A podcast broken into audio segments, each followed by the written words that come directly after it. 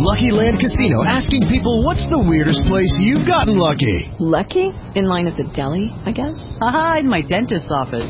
More than once, actually. Do I have to say? Yes, you do. In the car before my kids' PTA meeting. Really? Yes. Excuse me, what's the weirdest place you've gotten lucky? I never win and tell. Well, there you have it. You can get lucky anywhere playing at LuckyLandSlots.com. Play for free right now. Are you feeling lucky? No purchase necessary. Void where prohibited by law. 18 plus. Terms and conditions apply. See website for details. Hello and welcome to Through the Bible with Les Feldick, an inspirational and informative half hour of insight into the heart of Scripture. In addition to teaching the Bible, Les is a full-time rancher, having a down-to-earth practical teaching style that makes the Bible come to life. All programs are available on audio tape, videotape, and in printed form. At the end of the program, there will be an address where you can contact the ministry. And now, here's Les Feldick with today's lesson. Now, if you'll turn over to Luke 18, there's a series of verses that we've looked at before, but uh, I have to constantly remind myself that we have new listeners coming in every week, and uh, you know, I'm so often feel, I guess I so often feel guilty that if I repeat things too often, it'll it'll become mundane. But on the other hand, some of these people are only hearing this now for the first time. And so Luke 18, beginning with verse 31, and again it's the same time setting. Jesus again is speaking as he took unto him the twelve and said unto them, Behold, we go up to Jerusalem. Now this will be for the last time. This will be for the crucifixion. We go up to Jerusalem, and all things that are written by the prophets concerning the Son of Man shall be accomplished. For he shall be delivered unto the Gentiles, and he shall be mocked, spitefully entreated, and spitted on. And they shall scourge him, put him to death, and the third day he shall rise again. Now, Jesus is speaking of himself. Now, look at the next verse. Verse 34 And they, the twelve again, understood none of these things, and this saying was, and there's the word again, hid from them, that is, by a sovereign God. Wasn't time for them to understand. So these things were hid from them, neither knew they the things which were spoken. They had no idea that in a few days that he would be crucified and placed in a tomb. All right, now if you'll come on over to John's Gospel, chapter 20, and even after the crucifixion, they are now at the tomb on the resurrection morning. And the scripture again makes it so plain that they didn't know. John 20. And drop all the way down to verse 9 for sake of time. The setting here, of course, is Peter and John running to the sepulchre after Martha had told them that it was empty. And so they are amazed, they're aghast, and they look in. And then verse 9, for as yet they, even Peter and John, they knew not the scripture that he must rise again from the dead. Now, my question always is if they had no idea that he was going to be crucified and that he was going to be raised from the dead, how in the world could they have been preaching our gospel back there in his earthly ministry?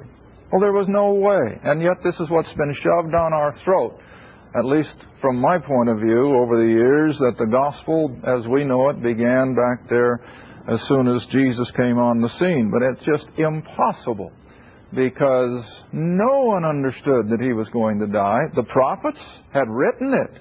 Absolutely, it was back there. The Old Testament was full of his death, burial, and resurrection. Some people have counted, I think there's 360 some distinct prophecies concerning his first coming, including his death, burial, resurrection, his ascension, his coming again. It was all back there. But it was in such veiled language, they didn't know what it was what it was talking about. The prophets themselves could understand. And so here it's so, so plainly put that these very men that were the closest to him, such as Peter and John, had no idea that he was going to die and after he was dead, they had no idea he was going to be resurrected. They just hadn't been able to comprehend it. All right, now I'd like to take you a little further into the New Testament. Go all the way to Paul's letter to the Corinthians, 1 Corinthians chapter 2. And I think this puts it also so appropriately. 1 Corinthians chapter 2.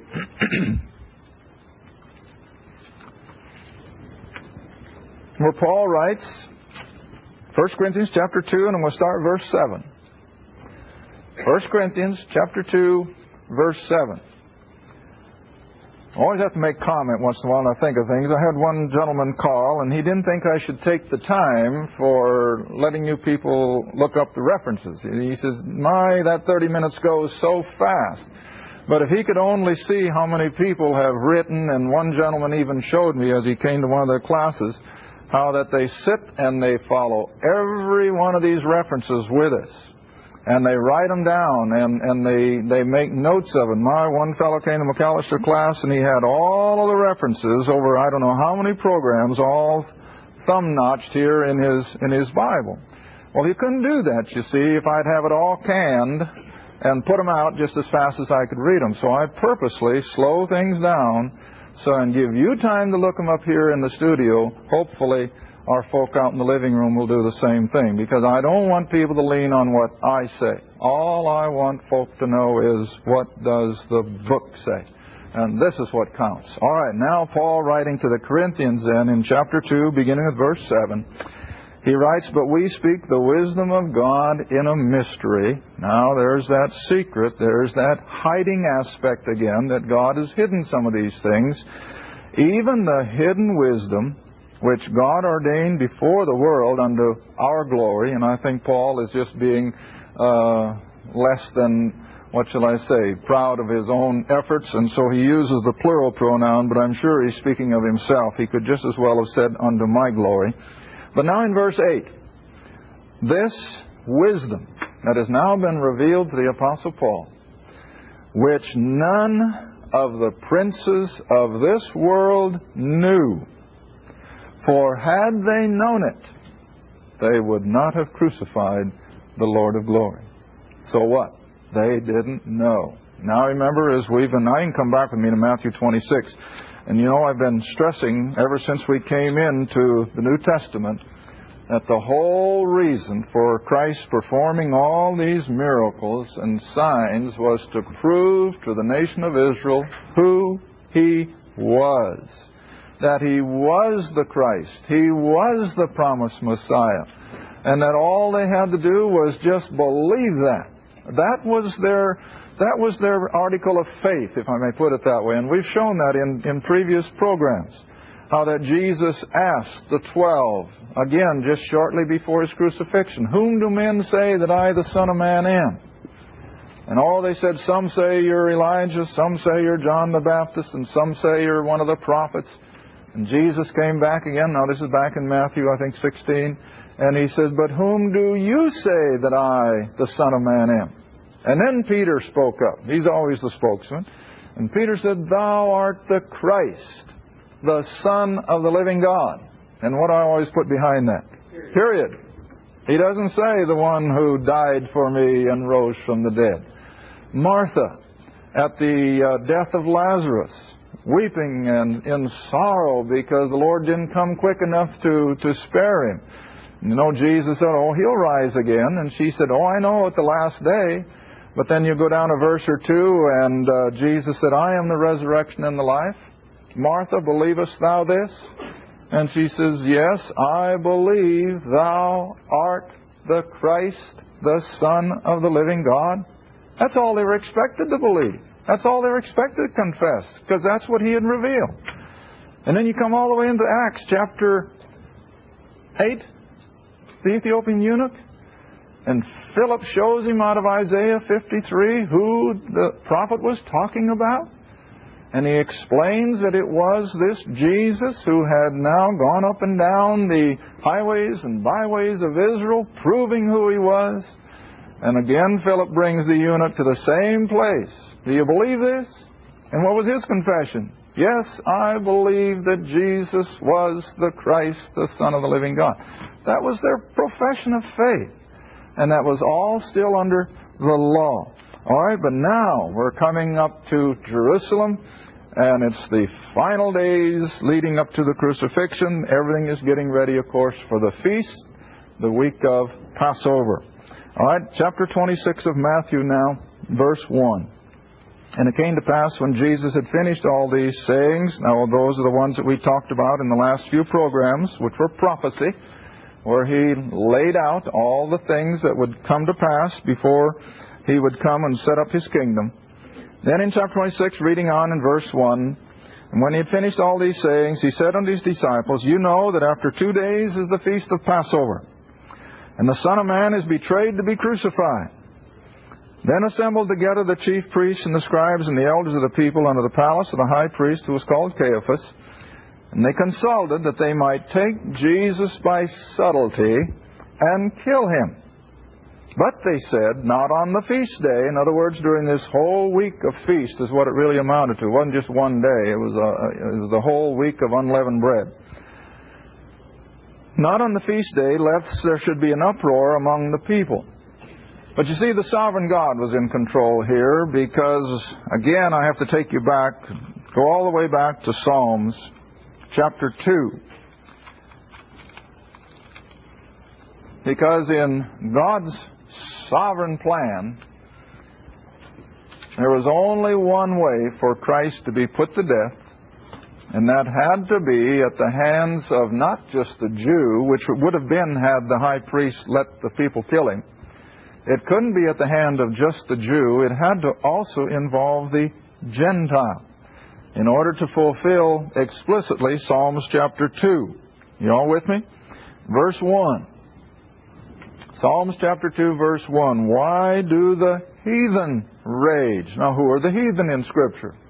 Gentiles, the non Jew. And the people. Who are they? Jews. See? So now you got the whole human race involved. You got the Gentile world as well as the nation of Israel. And they imagine a vain thing. Verse 2 The kings of the earth set themselves. Now we know it was Rome.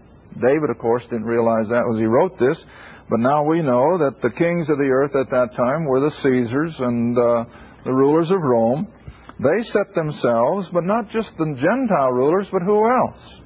The rulers. Now, who are they referred to? the religious rulers of Israel. See? And so again now you have the Gentile rulers, which of course was Rome, and the religious rulers of Israel. They take counsel, what's the next word? Together. Now that's all important. It wasn't just a Jewish phenomenon. It wasn't just a Roman thing. Prophecy had dictated that they would work hand in glove to reject the king. And so have and so we have it as we come then into the gospel account. All right, come back to Matthew 26 once again.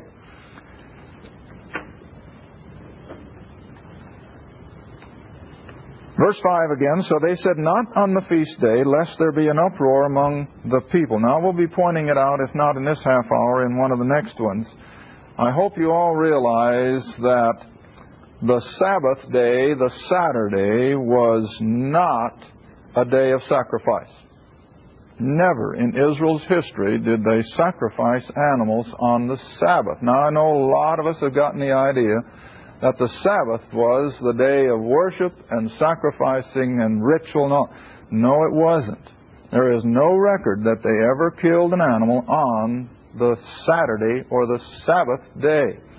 And uh, consequently, the Passover, as we're going to be looking at it, could not have been a Saturday Passover because that would have flown in the face of everything that took place before. Now, this is going to probably shock a few of you, but I do these things to get people to dig. You, you go back in the Old Testament, you'll never find that the Jews offered animal sacrifice on the Sabbath. The Sabbath was a day of rest, not a day of worship. It was a day of rest. And that's why they weren't even to pick up sticks, let alone carry an animal up and have it sacrificed. So anyway, we'll, we'll be looking at that more in detail when, uh, when we get a little further along. All right, so now when Jesus, verse 6, was in Bethany in the house of Simon the leper, there came unto him a woman having an alabaster box of very precious ointment.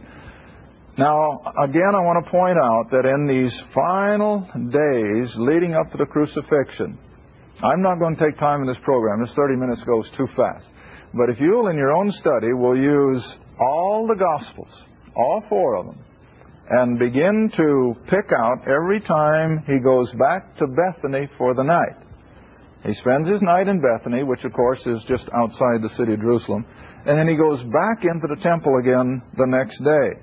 And that's his schedule throughout those days leading up to his crucifixion. So here again, he's back in Bethany for the evening, and uh, in comes this lady with the box of precious ointment, and you know the account, and how she anointed his head with it, and uh, the disciples were rather distraught. What a waste. It could have been cashed in and given to the poor. Doesn't that sound like religious people? And uh, verse 9, they said, For this ointment might have been sold for much and given to the poor. But when Jesus understood it, he said unto them, Why trouble ye the woman? For she hath wrought a good work upon me, for you have the poor always with you. My, if the sociologists could get that through their head. My, it would save us so many tax dollars. And don't think I don't have a heart for the poor. In fact, I don't think anybody has a heart for people that are without means any greater than mine. I can be in a supermarket grocery line and it just tears me up to see a young mother uh, peel out that cash when by looking at her you can just see they, they haven't got that much. So I'm, I'm not belittling the poor. But what I'm saying is the Word of God says you're never going to obliterate the poor. They have been part and parcel of the human experience from day one, and they will be until the Lord comes and sets everything straight. And so here he says it so plainly you will always have the poor, but you'll not always have me. Verse 12 For in that she hath poured out this ointment on my body, she did it for my what? Burial. In other words, what would they do with the, with the body after death? Well, they would anoint it with uh, ointments and uh, perfumes and so forth. And so Jesus says she's doing this in view of my burial. Well, now, in the light of those verses we just read in Luke and John, did they know what he was talking about? No. Now, the lady that done it, what was her name? Is, is she named? No.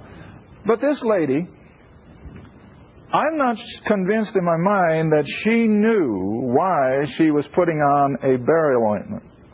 But it is amazing. She is the only one of this inner circle that does not go to the tomb to check out whether he's there or not. So whether the Lord had revealed something to her and that she knew what she was doing here, it's a possibility. And so consequently, she was anointing him for his burial, knowing that he was going to be killed and placed in, placed in the tomb. But whatever. Uh, this gives you something to study again.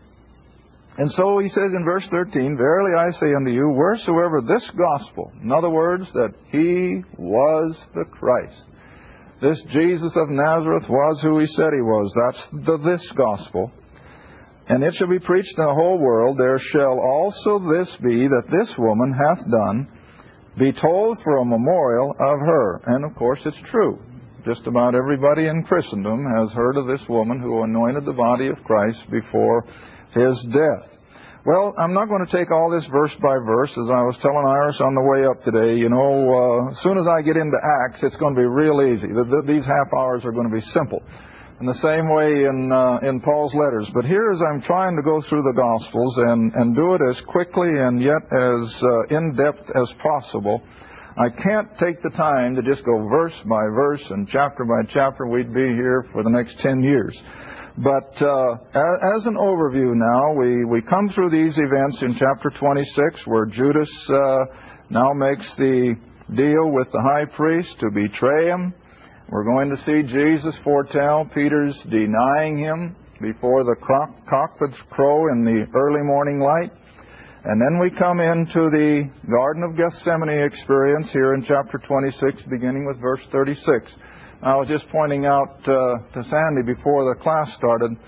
I don't know how many Christians or Bible students, however you want to refer to yourselves, realize that Matthew, Mark, and Luke are what we call the synoptic gospels, and they deal primarily with his humanity side of everything. John's gospel deals with his deity. And so you'll find that a lot of the things that are covered in the Synoptic Gospels are not mentioned in John. For example, the temptations. The temptations are recorded in Matthew, Mark, and Luke. They're not recorded in John. His agony in the Garden of Gethsemane, and I mean the agony of it, are recorded in all three of the Synoptic Gospels, but it's not recorded in John's Gospel because that was part of his humanity, of his suffering. And so, just keep some of these things in mind that all three of the first Gospels touch on a lot of these, whereas John does not. All right, now as we come into his arrest, I think most of you have probably heard as many sermons and lessons on it as I have. You probably know it even better than I do. But I guess the thing I want to point out first and foremost the human race hasn't changed a bit. Whenever totalitarian governments come on the scene and begin to arrest their people, what time of the day do they almost always choose? Nighttime. Nighttime.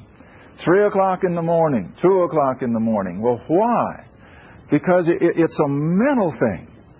You know, it's one thing to have somebody knock on your door in the daylight, but it's something else to have somebody knock on your door in the dark hours of midnight or early morning. It, it's, it's just a traumatic thing. So, same way here. What time of the day do they choose to arrest him? Nighttime. Nighttime. Typical of totalitarian governments. And so evidently it was right around midnight. I think maybe even a little before. Because everything that transpires now in this whole process of his arrest and his mock trial all takes place before the early light of dawn, remember. And so I think the first sign of his arrest here in the garden was probably in the area of midnight. And uh, you know the account of how Judas had betrayed him and led the soldiers.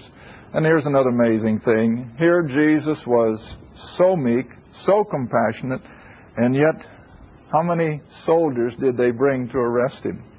Well, must have been at least a hundred, because the the military term that is used speaks of 600.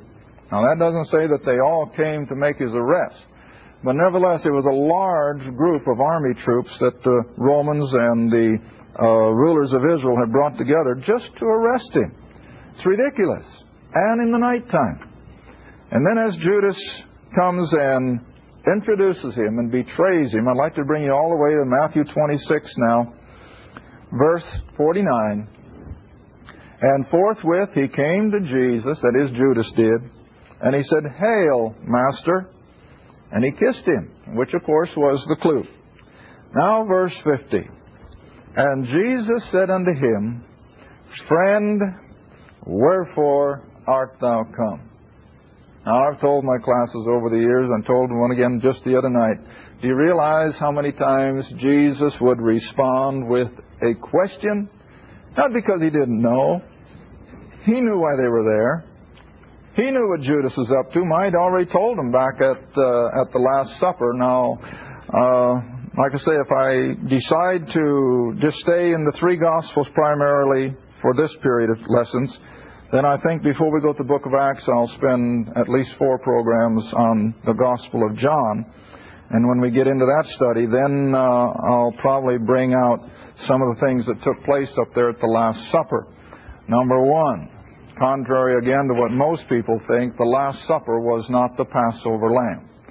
The Passover lamb wouldn't have been killed until the next afternoon and then eaten later in the afternoon. And so there was no way that Jesus could have eaten of the Passover lamb. It was simply the Last Supper that he had enjoyed with his disciples. It was not the Passover. Ah, we want to get that straight. And so, now back to verse 50. As Judas kisses him and points him out, Jesus says, What? Friend. Now, I've always maintained that this term was such a term of endearment. Uh, the margin in some Bibles will even use the word comrade. What was Jesus still extending to this demonic man Judas? an opportunity to still repent. Judas was not yet given up on. And he gives him that opportunity by addressing him with his term of endearment. And Judas could have, at that moment, still turned. He could have still not had to suffer the doom that we know now he did. Thank you for joining us again for Through the Bible with Les Feldick. If you'd like to order audio tapes, videos, or any of our printed material, you may do so by writing Les Feldick Ministries, Route 1, Box 760, Kinta, Oklahoma 74552. That's Les Feldick Ministries, Route 1, Box 760, Kinta, Oklahoma 74552. Or you can call us toll free if you'd like at 1 800 369 7856. That's 1 800 369 7856. Remember, this is a faith ministry, and your participation with us is greatly appreciated. Again, our address is Les Feldick Ministries, Route 1, Box 760, Kinta, Oklahoma 74552. And our phone is 1 800 369 7856. Thanks again for listening, and please join us next time for Through the Bible with Les Feldick.